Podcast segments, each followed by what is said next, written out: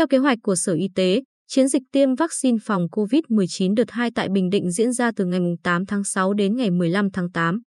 Hoàn thành tiêm vét đến 25 tháng 8, đối tượng được tiêm chủng đợt này là các nhóm đối tượng ưu tiên theo nghị quyết số 21 của Chính phủ. Theo báo cáo của Trung tâm Kiểm soát Bệnh tật tỉnh, đến 18 tháng 6, toàn tỉnh có 21.736 người tham gia tiêm vaccine đợt 2. Trong đó, có 6.900 người đã tiêm đủ 2 mũi, 14.836 người được tiêm mũi 1. Đến ngày 18 tháng 6, toàn tỉnh đã sử dụng 18.870 liều vaccine phòng COVID-19 trong tổng số 20.210 liều, tính cả khối quân đội, công an và hai bệnh viện thuộc Bộ Y tế đóng trên địa bàn tỉnh. Được biết, chiến dịch tiêm vaccine phòng COVID-19 đợt 2 trên toàn tỉnh không ghi nhận trường hợp nào phản ứng nặng sau tiêm.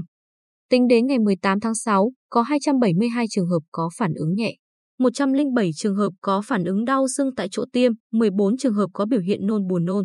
4 trường hợp tiêu chảy đau bụng, 152 trường hợp sốt dưới 39 độ,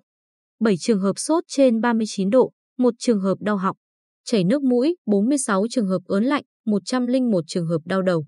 1 trường hợp phát ban, 76 trường hợp có triệu chứng khác và không ghi nhận trường hợp nào phản ứng nặng sau tiêm vaccine phòng COVID-19. Đến nay, các đơn vị đã hoàn thành 100% việc tiêm chủng cho các đối tượng được ưu tiên trong đợt 2, gồm thị xã An Nhơn, thị xã Hoài Nhơn, huyện Tây Sơn, Phú Cát, Phú Mỹ, Hoài Ân, An Lão, Vĩnh Thạnh, Bệnh viện Đa khoa khu vực Bồng Sơn.